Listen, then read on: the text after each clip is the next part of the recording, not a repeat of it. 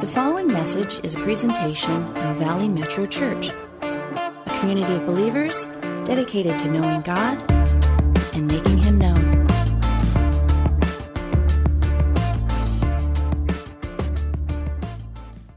I was also thinking this, this week what it would be like if you and I really saw what our future looked like. I mean, really saw our future.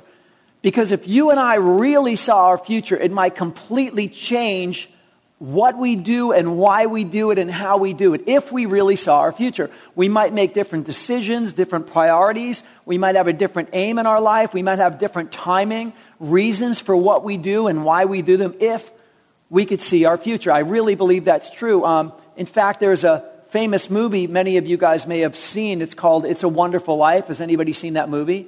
Okay, it's a classic movie. You should see it if you haven't. And what happens in, in, in the movie is the, the main character uh, is shown is shown some details about his life. And because he is shown those details, it completely changes his future.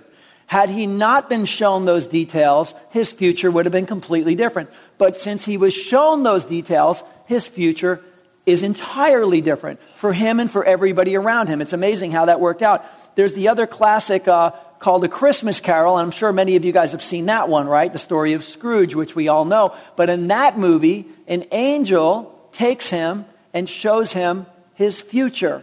And by seeing his future, it completely changes the way he lives, why he lives, how he lives, what he does. And it's just amazing. It completely changes choices and priorities. And I believe that if you and I got to see our future, it would likely change the priorities and the tempo and the reasons for the things we do. But oftentimes we do just what's right in front of us, and we look at the next thing and the next thing, and you know, it's kind of the nature of, of the natural person is to look at what's coming next and what's coming next rather than what is the big picture, God. Um, you know, Samson in the Bible, his parents, although they didn't follow through great with their son, they started out great. They say this prayer in the Bible that is pretty profound. It's the only place I read this prayer. When they find out they're going to have a child who has a calling on their life, their prayer to God from the very beginning is, would you tell us what this child is made for? God, would you tell us what, what's supposed to be his walk and what's supposed to be his mission? God, would you, would you show us something about the future? Because God, if you do that, we're going to help and steer and aim him. And I know every one of you in this room, every one of us in this room, God has gifts and calling for us. All the days for your life were ordained before the first one came to being. We were made in Christ Jesus for these good works. We were created in him to be on display for his glory. There are p- profound things that he's got hardwired into your spiritual D N A and in mind that if we could just see the future or get a glimpse, I really think it completely changes how we live, why we live, what we do, and everything else. And, and I would suggest to you that seeing the future changes our present.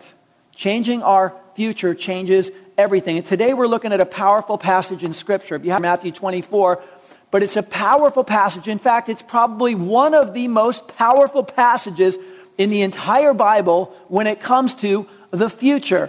And the disciples of Jesus, before Jesus goes to the cross, they say, Jesus, we want to know three things. We want to know this great temple here that's amazing in Israel. It's the focus of everything we do with worship. What's the story on that, the future on that? And what's the story on you coming back again, Jesus? And what's the sign of the end of the age? Can you tell us everything about the future? These main three questions. And Jesus addresses these all in one chapter. Now, there's many places in the Bible that has futuristic prophecy. Much of the prophecy in the Bible was, hey, God is saying this, turn and get your heart right. All through the history of the Old Testament prophets, it was all, oftentimes the, the message was, look, God loves you, he sees you, but listen, turn and get your heart right. Restore relationship with God. But some of the prophecy is very futuristic. And there's other places in the Bible where it speaks of the future. In fact, Tom's Life Group is going through Daniel right now, and they're in an epic part. If you guys want to go deeper on this, I highly encourage you to come. You guys at Daniel chapter nine right now, pretty much? Okay? Perfect time to jump in. They're about to look at the, one of the most explosive passages in all prophecy in the Bible, and I encourage you guys to jump in on Sunday nights. But this passage here, Matthew chapter twenty-four, Uh, there's a parallel passage to this in Mark's gospel and Luke's gospel. And it is so powerful because it is one concise area where Jesus just kind of rolls out the future all in one rolling passage. And so I know when I first started reading the Bible, how many of you guys did what I did and cheated and went to the end of the book first? Did anybody cheat and go to the end of the book first? Come on, honesty in God's house. Yeah, there's something like, I just want to know how this ends. Like, what does it look like at the end? Uh, I've done a lot of prison ministry. I used to go, go into a lot of youth homes, facilities, where kid, these kids are locked up or property of the state, so to speak. And I'd go in there to minister them, and I'd try to do Bible studies with them and stuff like that. And I'd say, what do you guys, what topic do you guys want to hear about? And they would say, Revelations, Revelations. I'm like, they, they don't know anything about it except for it's the future. So like me, they wanted to get to the end. They wanted to find out how it ends, how it wraps up. And as I started reading the Bible when I was a new believer, I came on Matthew twenty-four, and I'm like, wow, here is one passage. Many people misinterpret Revelation. There is many signs and symbols and uh, allegory, and there's so much symbolism. Uh, most would agree it's the most misinterpreted book of the Bible because there's so many symbols for a good reason. They all make sense. It's all teachable and understandable. But at face value, it can be very... Um, You know, la, la, there can be a lack of understanding at face value. Matthew twenty-four just lays out a really simple sequence all in one chapter. Doesn't have all the minutia and the detail, but it's got the big rocks. It's got the big rocks for you and I to see the future. And God wants us to see the future. God wants you to know your future. He wants you to know the future so you can be so secure in Him. He loves you so much, He told you the future. The Bible is going to roll this out as a time where so many are going to go, what in the world's going on? And you and I are called by God to be having so much peace in our heart that we are unshakable over this stuff. We're like, yes, I know He already wrote this. He already told us. We've known this for two thousand years. There's nothing new about this. When other people are going to uh, be a little uh, confused or, or or disturbed over the things that are to come, you and I are supposed to walk in the peace and the confidence of God and live for His glory. And I just think we are living in times, guys, where we're beginning to see the beginning of rollout of things. Listen, you and I need to be more prayerful and watchful now than every than ever before. Is anybody getting that sense? The time, look, if you look at the clock, if you look at history, if you look at the timeline of humanity, uh, we've been getting around in horse and buggy and slow boats across the ocean for a, like a long time. And in this last century, we went like this. Amen? It, it, the Bible tells us one of the prophecies, prophecies about the end is that people will go to and fro very quickly. Well, you can't even make that in the whole history of humanity. You can't make that statement. But you can on our watch, can't you? As we're speaking right now, there are thousands and thousands and hundreds of thousands of people in airplanes up in the air flying around at six hundred miles an hour above us in the atmosphere. This is on our watch. It also says wisdom and knowledge will vastly increase. You couldn't have said that over time as we're writing scrolls or slowly printing books. But now they say exponentially things are doubling like almost every year with internet and how much data and things we can put out there and download and absorb. There's an exponential burst. So there are things happening on our watch that are profoundly noteworthy. And I would encourage you guys to see, look at this through the lens of God, not through the flesh. The lens of God, you should see, you should know that you were made for such a time as this. You could have been born in any generation in the history of humanity, but God wanted you here right now. He wanted you here on this critical time, I think, when the world is waking up to things, when the timing is, I think, on God's prophetic calendar, pretty critical. And so we're going to be jumping into this. Quick recap before we get into Matthew twenty-four is um, Jesus had asked them three specific questions, three questions. Uh, excuse me, they asked Jesus, what about this temple? Because that's a big one. Jesus answered it last week.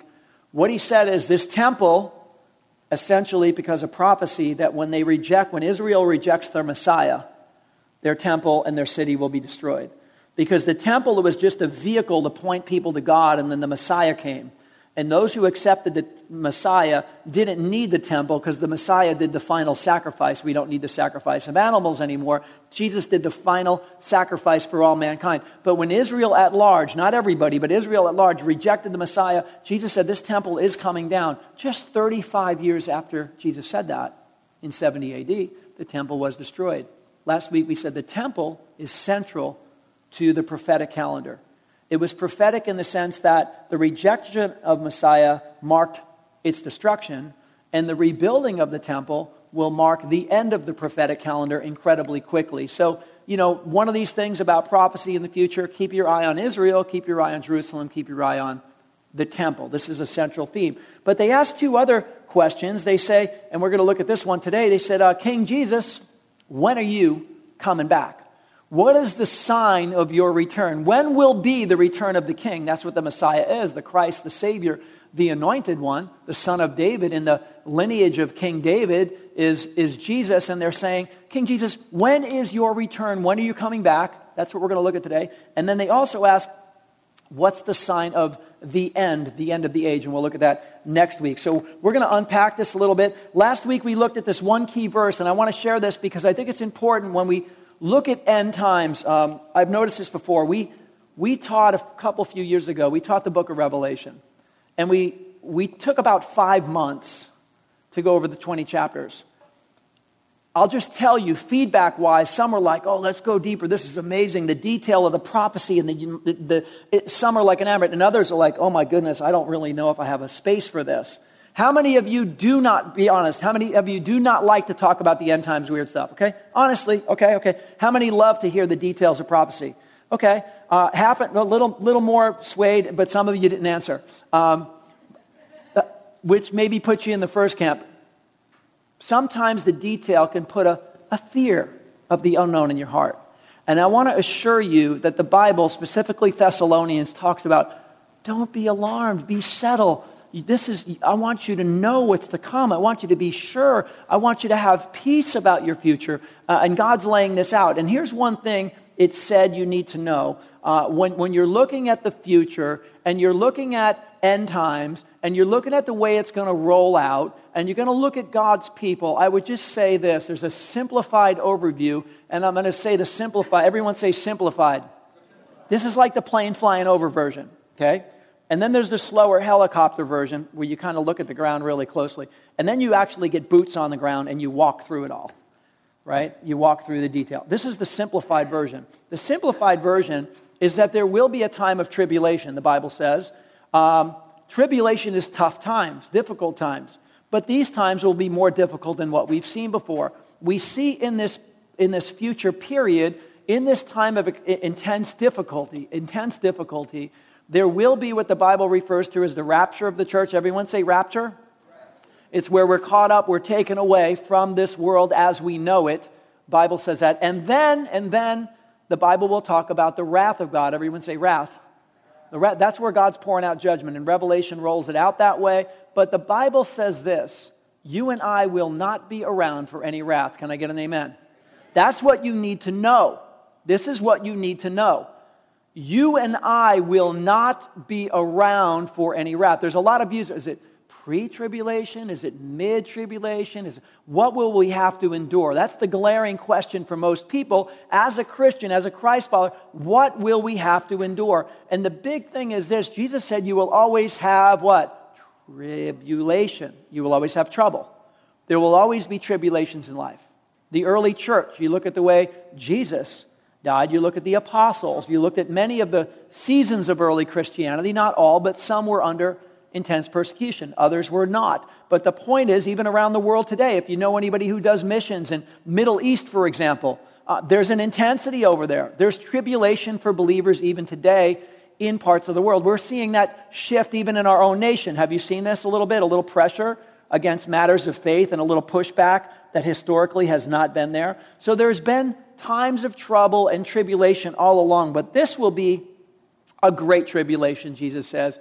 And the point is, we know in this, in this process of tribulation, we know that before wrath happens, which is what's the alarming part of Revelation, really, when you read it, the church will not be there for wrath. And there are three different views about what point during the tribulation the church will be taken up. And there's great scholars and great minds and hearts on both sides that have plausible reasons for the views that they have. Um, but right now, I just want to look at what's in front of us. One key scripture is uh, First Thessalonians, I think we have it for the screen, five nine. And it says, God did not appoint us to suffer wrath, but to receive salvation through our Lord Jesus Christ. So the wrath word is a key word because it's judgment, and that's a key word. How many of you know there is no condemnation for those who are in Christ Jesus?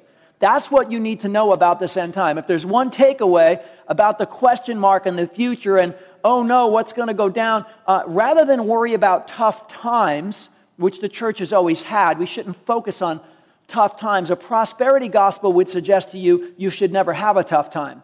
A prosperity gospel would say you always deserve good and blessing and never go through a trial, but we don't see that in church history. Everyone's got trials, ups and downs, and blessings and everything mixed together. But what we what we see in coming is this this this time is not just a a time of trial. There will be time of wrath and judgment, which we are not subject to. And can I get an amen to that one? Um, Because uh, we're going to see that happen. So the question being asked today is, when is the return of the king? When are you coming back, King Jesus? And we're going to break this down in Matthew twenty-four. We're going to look at it in sections. Uh, and let's just jump right in and see what Jesus has to say uh, about our future here. Because again, this future, I believe, changes how we live, why we live, what we do, and how we do it. Matthew chapter twenty-four, beginning in verse four. And by the way, we're going through the book of Matthew, and this is simply where we're at today. And uh, we believe in teaching the full counsel of God's word and not just jumping out and leaving parts out. This is where we are today. I don't know what you thought you came for, but God wants you to know your future today. Amen? God wants you to know your future, even if you think you don't want to know it or you're not comfortable knowing it. God wants you to know your future today. Verse four, Jesus answered, "Watch out that no one deceives you, for many will come in my ma- name, claiming I am the Messiah, and will deceive many." I just want to start there because that's one thought, and I want to unpack it. Um, he's saying beware of deception. Uh, the future time, there's going to be a bunch of deception. The enemy's going to start having a heyday, and the way he does it historically is through deception. Uh, isn't that how he came in the very garden, didn't he? Didn't he come to Eve and say, "Did God really say? Doesn't it look good? Doesn't it look shiny? Won't it make you wise? Won't it make you like God?" Maybe that's why God doesn't want you to have it. Deception. Causing deception, and he's spinning things, and he's falsifying and counterfeiting, and that's what deception's all about. The enemy's done it from the beginning. He's gotten better at it over the years. We have to be mindful of it, but at the end time, before the return of the king, this deception is going to rise before the return of the king. These are some of the signs of Jesus' return. And uh, many are going to claim they're the Christ, the Messiah. Um, you know, we even see that in modern history. Some people get locked up, and they'll somebody will say they think they were the Christ. In fact, we had a we had a Good Friday service right here in the park. For any of you who were there, and somebody was yelling out saying they were the Christ. Does anybody remember that? Somebody thought he was the Christ, and obviously the guy was possessed. Um, literally, it was a demonic possession. It wasn't just crazy. It was like a it was like a manifestation. And know what was interesting about it is when we got up there surrounding the conversation of the cross on Good Friday, talking about what Jesus did, talking about pouring out his blood to pay for the sins of the universe, talking about the most powerful element the universe has ever seen, Jesus' blood, drop, drop, taking away billions of sins, billions, billions, with it, right? This is like the center of the gospel. And right when we start doing that, this guy starts manifesting, saying, "I am Jesus, I am the Christ." And and so I only bring that up because in the latter times there will be more and more people claiming to be uh, the Christ, uh, to be the Messiah. And this is saying, listen, that's the enemy's plan to confuse you. And if you, here's the thing, guys, with all of this that's about to be shared today, if you don't know your word, you won't know if this is true or not. If If you don't know your word, you will not know if this stuff is even true or not. You will go, "Well, maybe it is the Messiah. I mean, how are we supposed to know? It could be. And this passage, you know, he's over here. He's, well, maybe, come on, guys, I think it could be. It sounds plausible, right? The Christ is there. Sounds good, right? Christ is over there. Let's go, right? He's out in the desert." And so people are going to go, "Well, maybe he is, guys." If you don't know your word, you won't know truth, and you will be deceived. And that's why you have to know, guys. You have to know now more than ever in your life. You got to know the word of God to discern, and you got to know the Spirit of God to lead and to guide in the things of God. How many of you know the Spirit of God wrote the book, right? All Scripture, Spirit breathed. So as the Spirit leads us, and we're supposed to be, those who are led by the Spirit are sons of God. Those who are led by the Spirit are daughters of God. We need to be led by the Spirit. So if we're going to be led by the Spirit, we got to know the Word. And if we're people of the Word and the Spirit, whatever comes, we're going to be in a sweet spot, amen? We're going to be in a good zone. We're going to see stuff a mile away and go, no, that's not God. Nope, nope, nope, nope, nope. But that is, that is right there. But that stuff isn't. We're going to know so clear. But others aren't going to know that. I don't know, maybe, could be. I, maybe it is. Let's check it out. And so this is what it's talking about at the end time. That's important because the devil, it says, will deceive many. Uh, and, and the many that he deceives are people who do not know the Word and the Spirit, amen? Because if you do, you won't be deceived. So that's really the key.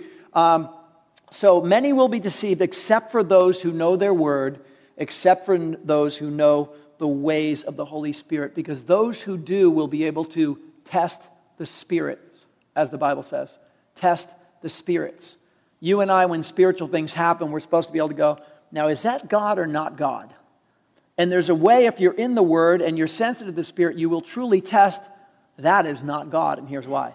Or that is, and here's why. And that's going to be critical, especially in a time of massive deception. So that is to come. And what it will look like, we don't know the shape and the form of all of that deception, but the point is, it will be deception. If you're in the Word and Spirit, you'll read it from a mile away.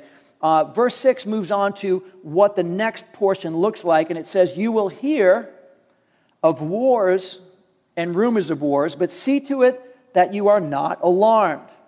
Such things must happen, but the end is still to come. Nations will rise against nation and kingdom against kingdom. There will be famines and earthquakes in various places. All these are the beginning of birth pains. So these latter days are marked by wars and famines and earthquakes. Uh, wars seems to suggest, the way it's written, more of a global sense. Uh, you know, what's interesting, in the history of humanity, we haven't had global wars really, except for global uh, World War One and World War Two, uh, which were all in this last century. Uh, before that, it was this empire conquering the weak empire over here, and then they take over another empire. And, you know, you might have the Greek Empire, the Roman Empire, the Mongolian Empire. You had a nation kind of one by one taking a little piece. But it wasn't a global thing. This is suggesting, uh, like we had in a World War One and a World War Two, this could propose a World War Three scenario where it looks something like that. And wars are likely followed by famines because it's a completely disruption of order and tra- transportation and food in that nature. So there's going to be wars and famines and earthquakes, which in many areas, there's a natural, there's an increase in earthquakes in certain areas right now. In certain areas of the country, they're marked, uh, you know, exponentially higher for some reason, uh, earthquakes. And, uh, that, and how many of you guys felt a powerful one last week, right? Yeah, that was surprising, you know, and that was felt, you know, like a couple hundred miles away. People felt that, but the point is, Uh, the earth is on a timeline, guys. Uh, it says in Romans uh, chapter eight, it says that the, the earth groans in anticipation. two thousand years ago, the scripture, the earth actually groans. You know how your stomach turns and groans when you're really hungry? It just kind of moves, like kind of moves around. Like the earth groans in anticipation. So the timeline of the earth was not designed to live forever, last forever. It's on a timeline. There's a groaning. And some of these things are in place. Um, the Bible says, as an indication of the end. But Jesus said, this isn't the end. These are just the beginnings of birth pains.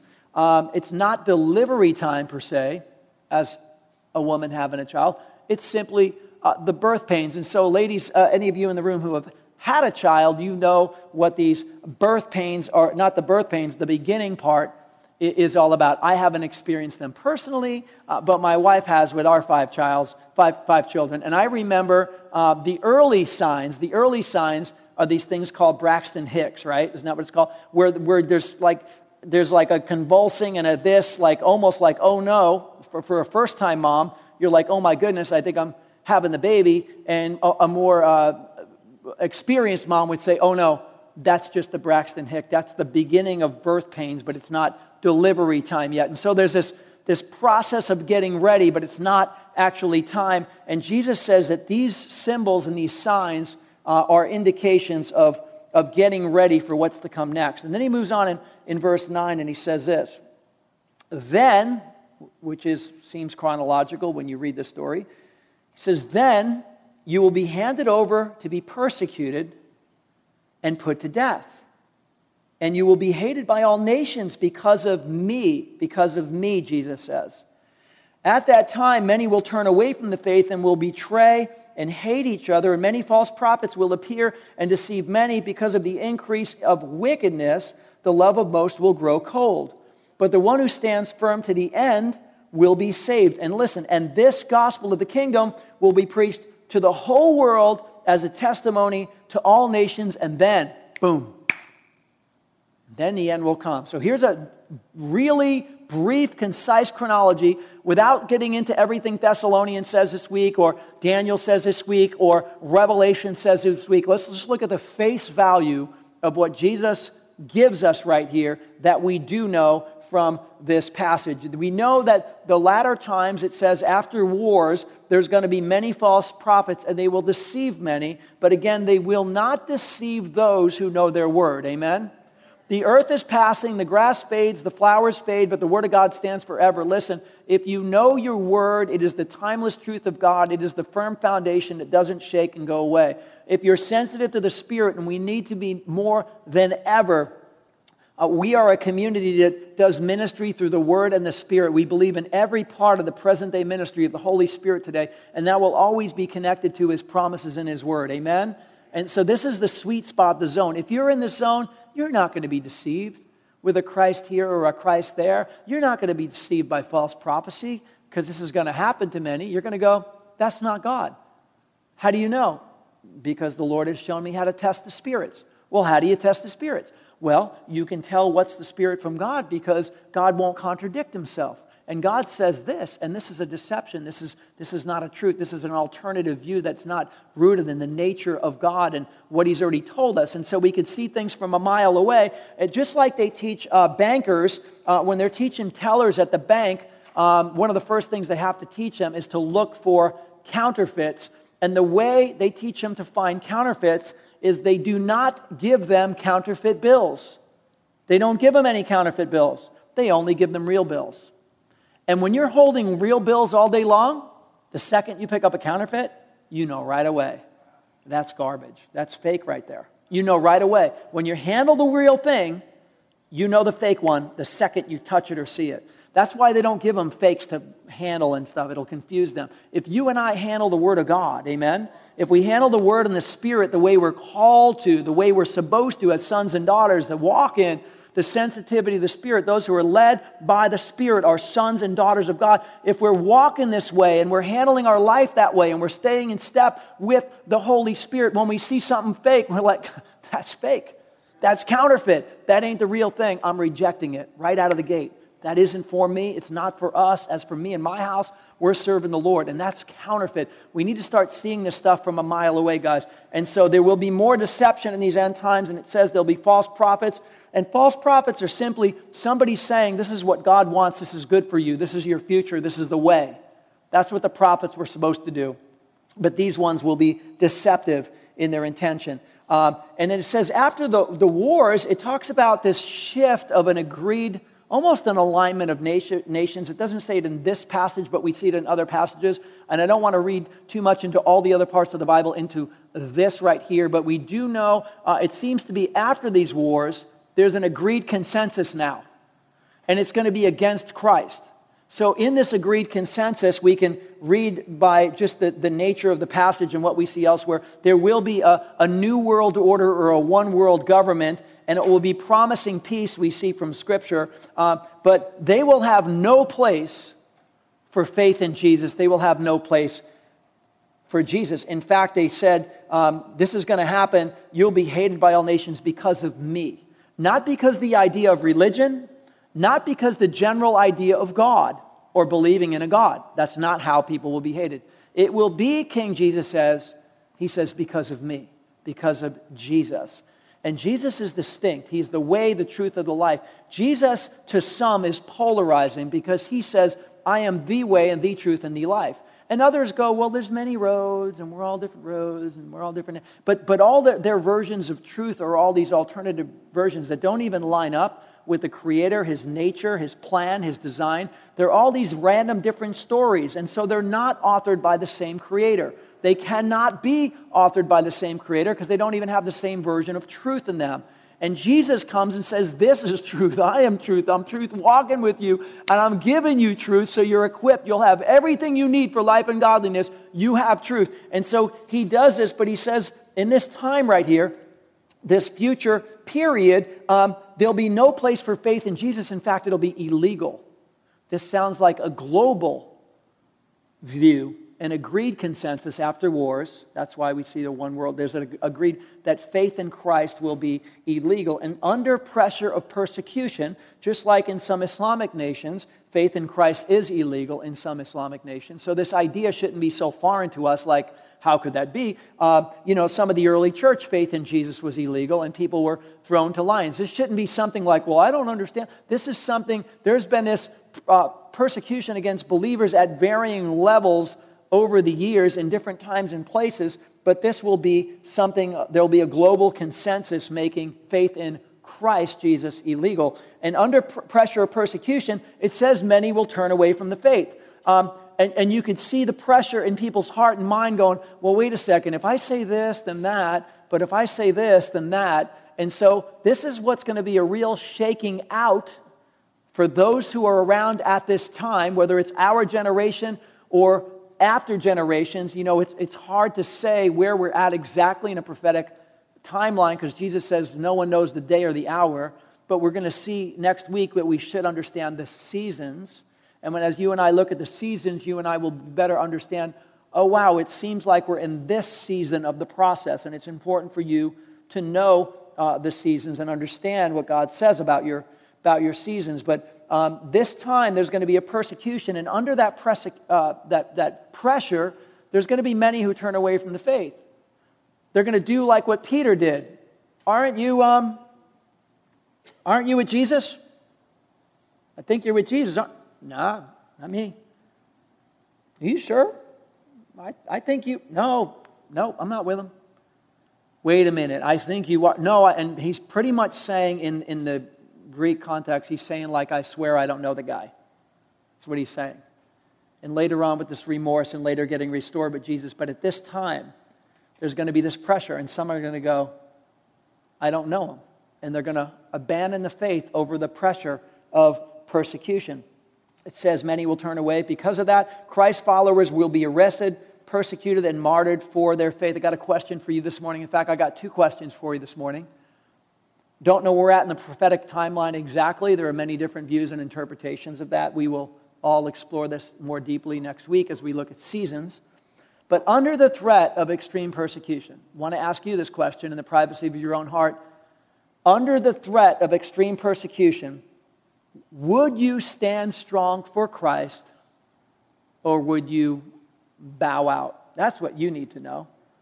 Because Jesus said, if you confess me before men, I will confess you before my Father and angels in heaven. If you deny me before men, I'll deny, Jesus, Jesus' words, I'll deny you before the angels and fathers in heaven. Because I need to say that because a lot of times we have a soft, soft version of a gospel.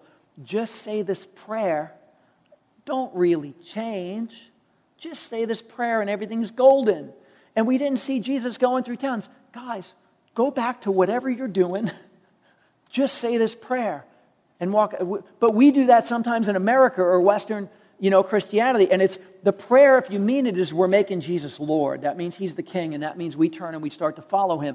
And if we follow him, we don't deny him. I say that because if things get intense, some of you in the room, you might have a problem right now taking ownership for your faith. And I want to encourage you. I believe the Lord is calling you to this. If you have a fear or a doubt, or a uh, timidity in owning your faith now, how will we own faith in times of persecution? Amen? Does that make sense? And this is where you need to say to God, you need to say, Lord, I need your power and strength because I am shy, I am timid, and I am maybe fearful. And if that's okay, if that's you, that's okay, say it. That's why he gives more of his Holy Spirit. The Bible says, how much more will the Father give the Holy Spirit to those who ask? The words of Jesus. How much more? How much more? How much more? And on the day of Pentecost, they were filled with the Spirit for boldness, and yet we see two years later the same group of people saying, God, would you Fill us again with your Spirit so we have the boldness again, God. It's getting tough out there, Lord. And God's like, sure, I'll fill you again. And they got filled again. And keep getting filled with the Spirit and stay filled with the Spirit so you and I have the boldness to not shrink back. Amen? If we can't stand now, we won't stand in times of persecution. Right now, things are very soft when it comes to uh, what's to come compared to now. So if you have a fear and timidity, at the end of our service, our prayer team's going to come up here uh, soon. And, and in fact, maybe our prayer team can come up here now because we're going to be wrapping up in a second here. But if this is an area where you have a little fear and timidity, I know I did. Um, I wasn't going to share my faith out loud. My faith was very personal and private to me, and I wasn't sharing it with anybody. And that's the early journey uh, of my walk with God. But something happened when the Bible promises the Holy Spirit to those who ask to give us the confidence and the boldness and to represent, which we cannot do in our own strength. I said, Lord, if you're saying that, yes, I'll, I want that. And I did, and I prayed for that, and the Spirit of God came upon me and gave me a power and a capacity, not my own. I can't pull this off on my own. I don't have the substance in me. I don't have the natural fortitude in my D N A to do what I have done or what I do, but the Spirit of God will give it to you, and that's what He's been doing for two thousand years, is using the least likely, amen, to testify for Him, to speak up, to show up, to stand up, to speak up. And so um, in this passage, uh, I'm just seeing a glaring reality today that if we can't navigate boldness now, how will we do it then? So that question this morning is under threat of extreme persecution. Would you stand strong or not? If you wouldn't, you know you need more of God's Spirit in you because you can't do it on your own. It is not by strength or by might. It is by the power of my Spirit, says the Lord. And that is true for all of us. We can't pull it off without the Spirit of God to empower us. Uh, and the other question is this, guys, is if they came to prosecute you, If they came to prosecute you and build a case against you for being a Christ follower, for being a Christian, if they came to prosecute you and build a case against you, would they have enough evidence to do it? Would they have enough evidence to do it? They're building a case. They're trying to come up with facts. They're trying to come up with proof against you. Would they have enough evidence? They might go, nah, I don't see anything here. He just does the same thing everybody else does. There's nothing distinct about this guy. Move on. Let's get somebody else in here. Uh, or would they go, no, no, this guy, I, we know they pray word. We know they're part of fellowship. They're in the family. They've been doing what the historic Christians have been doing for two thousand years. They're not forsaking the gathering. They're in the word. They're in prayer. They're serving, and they call him Lord. They call him King, and they act like they have a King and a Lord. He's one of them. She's one of them. If they were to prosecute you, if they were to prosecute me, would they have enough evidence on us to be prosecuted? I bring up that because that's what these times will look like. And I hope we're not like blending in with the world like a chameleon, like, I'm not here, don't see me um, in these times. Hopefully it's like, hey, I am part of the fellowship of the unashamed. I have the Holy Spirit power. The die has been cast, the decision has been made. I am, I've stepped over the line. I'm a disciple of His. My past is redeemed. My present makes sense. My future is secure.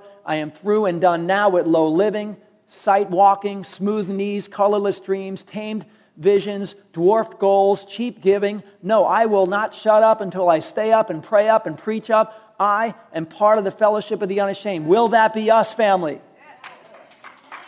Because that's what we're called to. That's what we're called to. And so if we're not there, say, God, give me the power. Stir that up in me. I'm not feeling that right now, but I want that. That's okay. This isn't like a shame or a guilt or a condemnation. This is just be fully who you're called to be. This is see the future so you can walk in the fullness of His power and purpose in the present. There are many that are sleeping, and Thessalonians is saying about the end times, don't be like those who are asleep. Be prayerful and watchful and alert. Family, now more than ever, be prayerful, watchful, and alert. Don't be checked out and sleeping. This is not a time to be sedated. This is time to be alert in the things of the Spirit. And, and so we can't, you know, get sedated and be alert at the same time. So this is really important. But um, anyway, this, this concludes really quick if the worship team comes up. The last thing it says is there'll be a, an increase of wickedness. And I just want to say this. The wickedness, guys, is not what everyone has an opinion of wickedness is. This is what God says is wicked. You realize if God says it's good, it's good. If God says it's wicked, it's wicked. I mean, yes or no? If God says it's good, it's good. Yes? If God said it's wicked, it's wicked, right?